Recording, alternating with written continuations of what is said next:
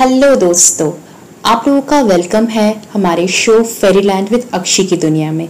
और मैं हूँ आपकी होस्ट और दोस्त मयूराक्षी। होप आप लोग बहुत अच्छे हो, बहुत खुश हो, दिवाली अच्छे से मना रहे हो और बहुत ज़्यादा एक्साइटेड हो। तो हम लोग पिछले वीक बात कर रहे थे थिंक एंड ग्रो रिच के बारे में नेपोलियन हिल के द्वारा। आप लोगों के बहुत सारे रिस्पॉन्स मिले। इसीलिए मैंने इस थर्ड पार्ट में आप लोगों को और डिटेल में बताया कि हम कैसे अपने आप को और ज़्यादा अच्छे से डेवलप कर सकते हैं।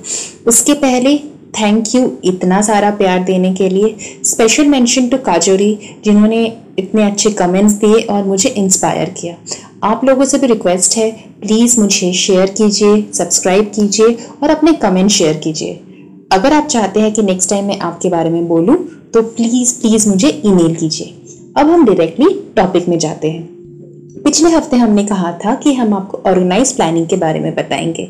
इमेजिनेशन और प्लान जितना ज़रूरी है, उसमें सबसे ज़्यादा इम्पोर्टेंट है ऑर्गेनाइज प्लानिंग पहले हम बात करेंगे कौन कौन से रीज़न के लिए एक लीडर फेल करता है।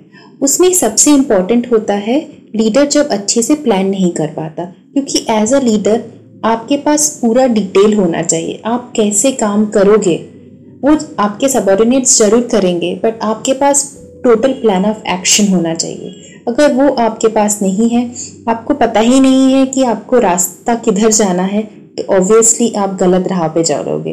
गूगल मैप आपको रास्ता बताएगा, पर फिर भी आपको आपकी मंजिल के बारे में जानकारी होना बहुत ज़रूरी है।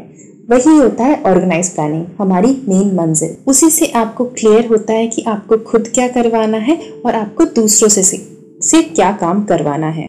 और जो सही लीडर होते हैं और वो खुद तारीफ़ लेना पसंद नहीं करते, बल्कि वो अपने सबॉर्डिनेट्स को ज़्यादा तारीफ़ करना पसंद करते हैं। क्योंकि उनको ये पता होता है, बहुत कम लोग पैसों के लिए काम करते हैं। पैसा एक फैक्टर होता है, पर अगर उनको रिकॉग्निशन दिया जाए और उनको तारीफ़ किया जाए और उनको बताया जाए कि कैसे अच्छे काम कर सकते हैं तो उनकी तरफ़ से काम का अच्छा होना और ज़्यादा हो सकता है। तो प्लानिंग के साथ साथ अपनी टीम को डेवलप करना मोटिवेट करके उनका हौसला बढ़ाना भी एक बहुत इंपॉर्टेंट पार्ट होता है ऑर्गेनाइज प्लानिंग का। तीसरा और चौथा पॉइंट जो एक अच्छे लीडर की क्वालिटी होती है, वो है डेफिनेट डिसीज़न लेना।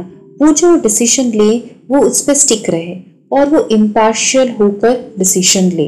और वो जो प्लान करे, वो उसके लिए हंड्रेड परसेंट श्योर हो। कोई गेस वर्क करके प्लान ना करे। क्योंकि अगर वो ऐसे काम करेंगे तो वो अपने सबॉर्डिनेट्स को भी बोलेंगे कि ऐसे काम करने के लिए।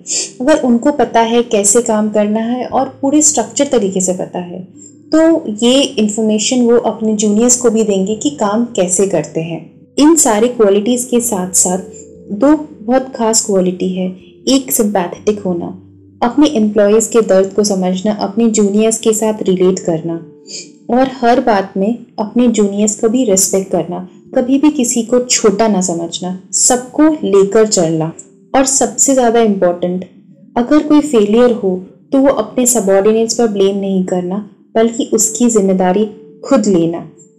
इससे हम ये इंफॉर्मेशन पास ऑन करते हैं कि अगर कोई फेल करे तो हम हैं आपको सपोर्ट करने के लिए।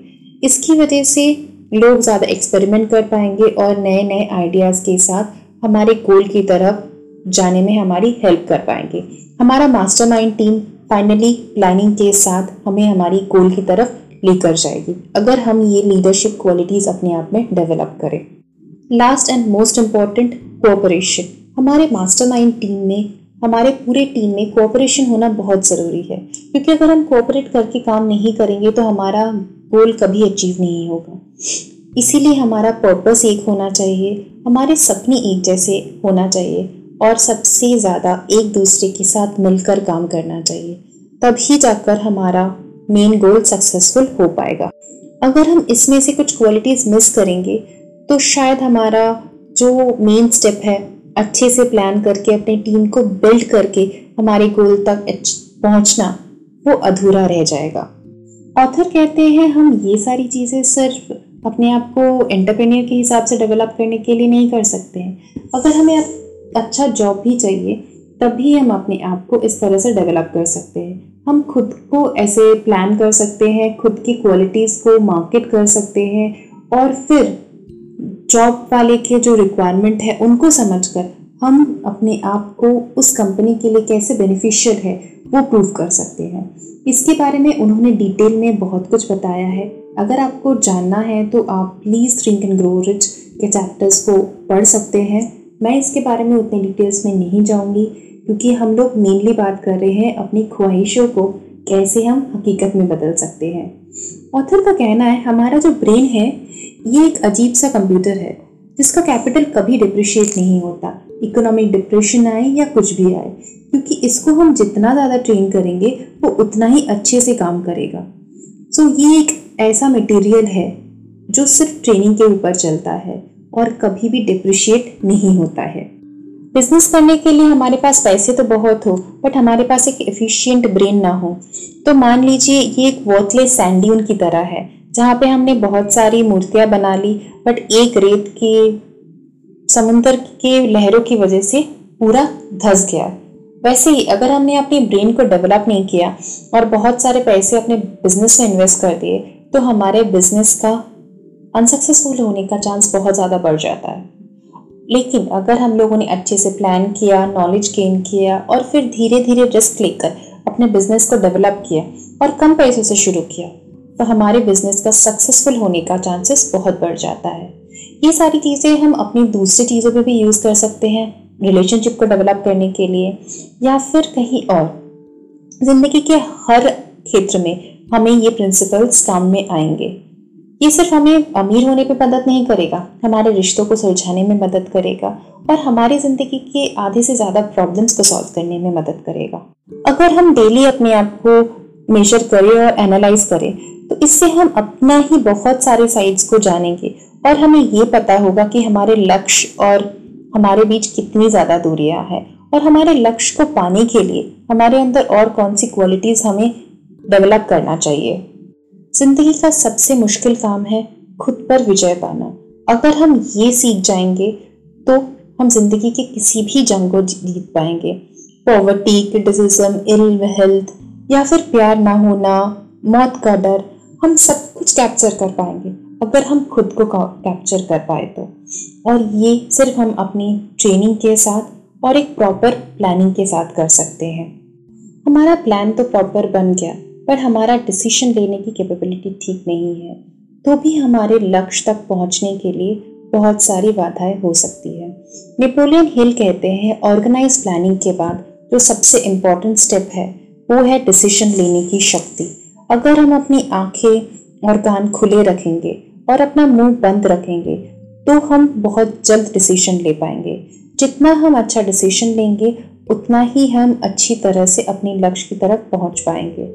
साइलेंस हमें शक्ति देती है अपने आप को काम रखने की और अपने पोटेंशियल को यूज़ करने की।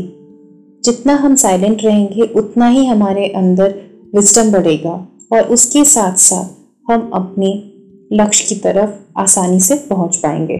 ऑथर कहते हैं, हमारी तरह बहुत लोग पैसे कमाना चाहते हैं। तो अगर हम सबको अपने प्लान्स बांटते फिरेंगे तो ऐसा हो सकता है कि जो हम करना चाहते हैं, हमसे पहले कोई और कर ले। इसीलिए उनका कहना है, हमें ज़रूर सबको बताना है, पर उसके पहले हमें खुद वो करके दिखाना है। यहाँ पर मैं उनका एक कोट पढ़ना चाहूँगी। Tell the world what you intend to do but first show it हमें पहले काम करना चाहिए, फिर दुनिया को बोलना चाहिए, हम क्या करना चाहते हैं। कोई भी डिसीज़न लेने के लिए एक बहुत इंपॉर्टेंट क्वालिटी होती है करेज क्योंकि डिसीज़न के साथ आता है बहुत सारा रिस्क और उसके साथ आता है हमें उस डिसीज़न के साथ स्टिक करके रहने की शक्ति।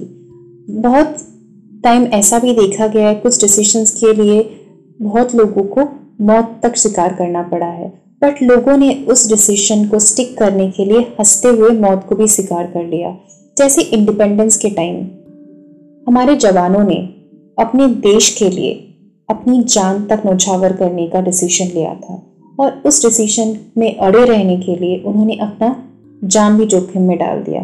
तो ये डिसीज़न जो उन्होंने लिया, उसके लिए जो हिम्मत उन्होंने दिखाई, ये बहुत इंपॉर्टेंट पार्ट था उनके अपनी गोल तक पहुँचने के लिए। इसीलिए ऑथर कहते हैं कि डिसीशन के साथ करेज होना बहुत इंपॉर्टेंट होता है। एथेंस ने सोक्रेटिस को एक चांस दिया था। आइदर वो अपने टीचिंग को लनन वर्ड माने या फिर वो जहर खा के मर जाए। पर सोक्रेटिस ने ये डिसीज़न लिया था कि वो पॉइजन वाला का पिएँगे पर अपनी टीचिंग के साथ, अपने बिलीफ के साथ कोई कॉम्प्रोमाइज नहीं करेंगे। तो नेपोलियन हिल ऐसे एग्ज़ाम्पल से हमें साबित करते हैं कि बहुत बार अपने डिसीज़न में स्टिक रहने के लिए हमें बहुत सारे डिफ़िकल्ट रास्तों से गुजरना पड़ेगा। जब हमें अपने हौसलों के स्ट्रेंथ को साबित करना पड़ेगा। वहीं पे काम आता है हमारा डिज़ायर हमारा पावर ऑफ़ इमेजिनेशन हमारा माइंड को ट्रेन करने का पावर और फाइनली अपने लक्ष्य तक पहुँचने के लिए जो हमने सपने देखे हैं और हमारा इच्छा शक्ति है, उसका जोश।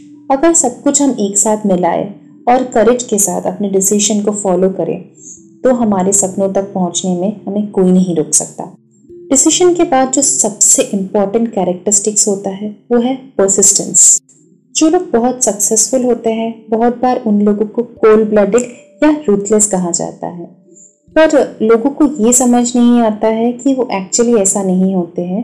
उनके अंदर एक बहुत स्ट्रॉन्ग डिज़ायर होता है और विल पावर होता है, जिसके साथ साथ वो अपनी परसिस्टेंस को भी डेवलप करते हैं और फाइनली फिर जाकर वो अपने लक्ष्य तक पहुँचते हैं। जैसे कार्बन स्टील को मज़बूत करती है, वैसे ही हमारा परसिस्टेंस हमारे कैरेक्टर को स्ट्रांग बनाती है। हमें मेंटली स्ट्रांग करती है और हमें हमारे गोल की तरफ़ जाने में मदद करती है। परसिस्टेंस का मतलब है हमारा डिटर्मिनेशन हमने जो काम शुरू किया है, हम उसे किसी भी हालत में नहीं छोड़ेंगे। ये जज्बा जब हमारे अंदर होता है तो हमें हमारे मंजिल तक पहुँचने के लिए कोई भी नहीं रोक सकता। मानो, ये जो कहते हैं ना, अगर तुम किसी चीज़ को पूरे दिल से चाहो तो पूरी कायनात तुम्हें उससे मिलाने की कोशिश करती है। ये वही बात है। हम पूरे दिल से, शिद्दत से अपनी लक्ष्य को चाहते हैं और उस पर रहने के लिए डटे रहते हैं। तब तो पूरी कायनात हमें हमारी मंजिल तक ज़रूर पहुँच जाती है। ऑथर कहते हैं, हमारे चलने के रास्ते पे हम लोग बहुत बार फेल होंगे, पर फेलियर से हमें जो नॉलेज मिलेगा, उस नॉलेज को हम किसी भी चीज़ के साथ कंपेयर नहीं कर सकते। और इस फेलियर को जूझने की ताकत हमें देखी हमारी परसिस्टेंस जितना हम फेल करेंगे, उतना हम सीखेंगे और हमारा डिटर्मिनेशन उतना ही बढ़ेगा हमारे गोल की तरफ़ जाने के लिए। किसी भी लक्ष्य तक पहुँचना उतना आसान नहीं होता और उतना जल्दी भी नहीं होता। उसके लिए टैलेंट की ज़रूरत होती है। उसके लिए अपने जीनियस अपने आप को जानना बहुत ज़रूरी होता है। पैसे मिलाना बहुत ज़रूरी होता है और सबसे इम्पोर्टेंट होता है कभी ना हार मानने वाला एटीट्यूड अगर हम इन सारी चीज़ों को एक साथ जोड़े, तभी जाकर हम अपने लक्ष्य तक पहुँचते हैं। अगर इसे एक वन, एक वर्ड में डिस्क्राइब किया जाए तो उस वर्ड का नाम होगा परसिस्टेंस ऑथर कहते हैं, हज़ार लोगों को एनालाइज करने के बाद वो इस नतीजे पर पहुँचते, पहुँचे हैं कि बहुत सारे आइडियाज़ अभी तक पैदा ही नहीं हुए हैं। जो पैदा नहीं हुए हैं, वो सांस भी नहीं ले पाए हैं। क्योंकि जैसे एक बच्चा पैदा होता है, उसको खाना देना पड़ता है, वैसे जैसे एक आइडिया पैदा होता है तो उसको एक डेफिनेट प्लान के साथ हमें इमीडिएटली एक्शन लेना पड़ता है। तब जाके वो धीरे धीरे एक आइडिया एक चीज़ में बदलता है और फाइनली एक गोल बनता है। जैसे हमें एक छोटे बच्चे को उसके बचपन में सबसे ज़्यादा ख्याल रखना पड़ता है, वैसे ही जब जब ही एक आइडिया पैदा होता है, तब हमें उस आइडिया का सबसे ज़्यादा ख्याल रखना पड़ता है। हर मोमेंट उसके बारे में सोचना पड़ता है। कैसे हम उसे डेवलप करते हैं, उसको सोचना पड़ता है। धीरे धीरे हम अपने ब्रेन को उस बारे में डेवलप कर देते हैं। और उस आइडिया का सबसे बड़ा दुश्मन होता है क्रिटिसिज्म अगर हम खुद के आइडिया को क्रिटिसाइज करेंगे और उससे डर जाएँगे तो वो बच्चा चलने से पहले ही गिर जाएगा। हमारा आइडिया भी मार्केट में आने से पहले हार जाएगा। इसीलिए अगर क्रिटिसिज्म है तो उसको हमें पॉजिटिवली लेकर उस क्रिटिसिज्म को कैसे हम नलीफाई करते हैं, वो सोचना चाहिए। और यहीं पे काम आता है परसिस्टेंस परसिस्टेंस हमें अपने गोल की तरफ़ आगे बढ़ने में मदद करता है। पर क्रिटिसिज्म को लेकर चलने के बाद। ऑथर ने हमें चार तरीके बताए, कैसे हम परसिस्टेंस डेवलप कर सकते हैं। उसमें से सबसे पहला स्टेप होता है, एक डेफिनेट पर्पस हमारा डिज़ायर हम लाइफ में क्या करना चाहते हैं। अगर हमें वो पता है तो हमारा डिटर्मिनेशन डेवलप होता है। उसके बाद एक प्लान हम अपने गोल को कैसे अचीव कर सकते हैं। अगर वो पता है तो हमारा डिटर्मिनेशन और बढ़ता है। उसके साथ साथ एक क्लोज माइंड अगर कोई हमें, हमारे आइडिया को क्रिटिसाइज कर रहा है तो हम उसे सोचे, समझे और फिर डिसाइड करें कि वो सही बोल रहा है या गलत बोल रहा है। ना कि हम लोगों की नेगेटिव बातों से इन्फ्लुएंस्ड हो जाए। वो कोई भी हो, हमारे दोस्त हो फ्रेंड्स हो रिलेटिव्स हो, हमें सोचकर फिर समझना चाहिए कि एक्चुअली में वो जो बोल रहे हैं वो सच है या फिर वो सिर्फ़ उनका प्रस्पेक्टिव है। और उसके साथ लास्ट इंपॉर्टेंट एक अच्छा दोस्त और एक्वेंटेंस जो हमें हमारे लक्ष्य पे पहुँचने में मदद करे, हमारे मास्टरमाइंड ग्रुप का हिस्सा हो, और हम सब मिलकर अपने लक्ष्य तक पहुँचे। अगर हम इन बात को फॉलो करेंगे तो धीरे धीरे हमारा परसिस्टेंस डेवलप होगा। और परसिस्टेंस के डेवलपमेंट के साथ साथ हमारे लक्ष्य तक पहुँचने का हमारा चांसेस भी और ज़्यादा बढ़ता चला जाएगा। तो दोस्तों, आज के लिए इतना तक ही। अगले एपिसोड में हम बात करेंगे कैसे हम इन सारी चीज़ों के साथ अपना मास्टर माइंड डेवलप कर सकते, अपनी टीम को डेवलप कर सकते हैं? और फाइनली इन सारे टूल्स को यूज़ करके हम अपने लक्ष्य तक पहुँचेंगे। Thank you for being with us for so long अभी के लिए I am signing off bye bye have a nice weekend खुदा हाफिज. Good night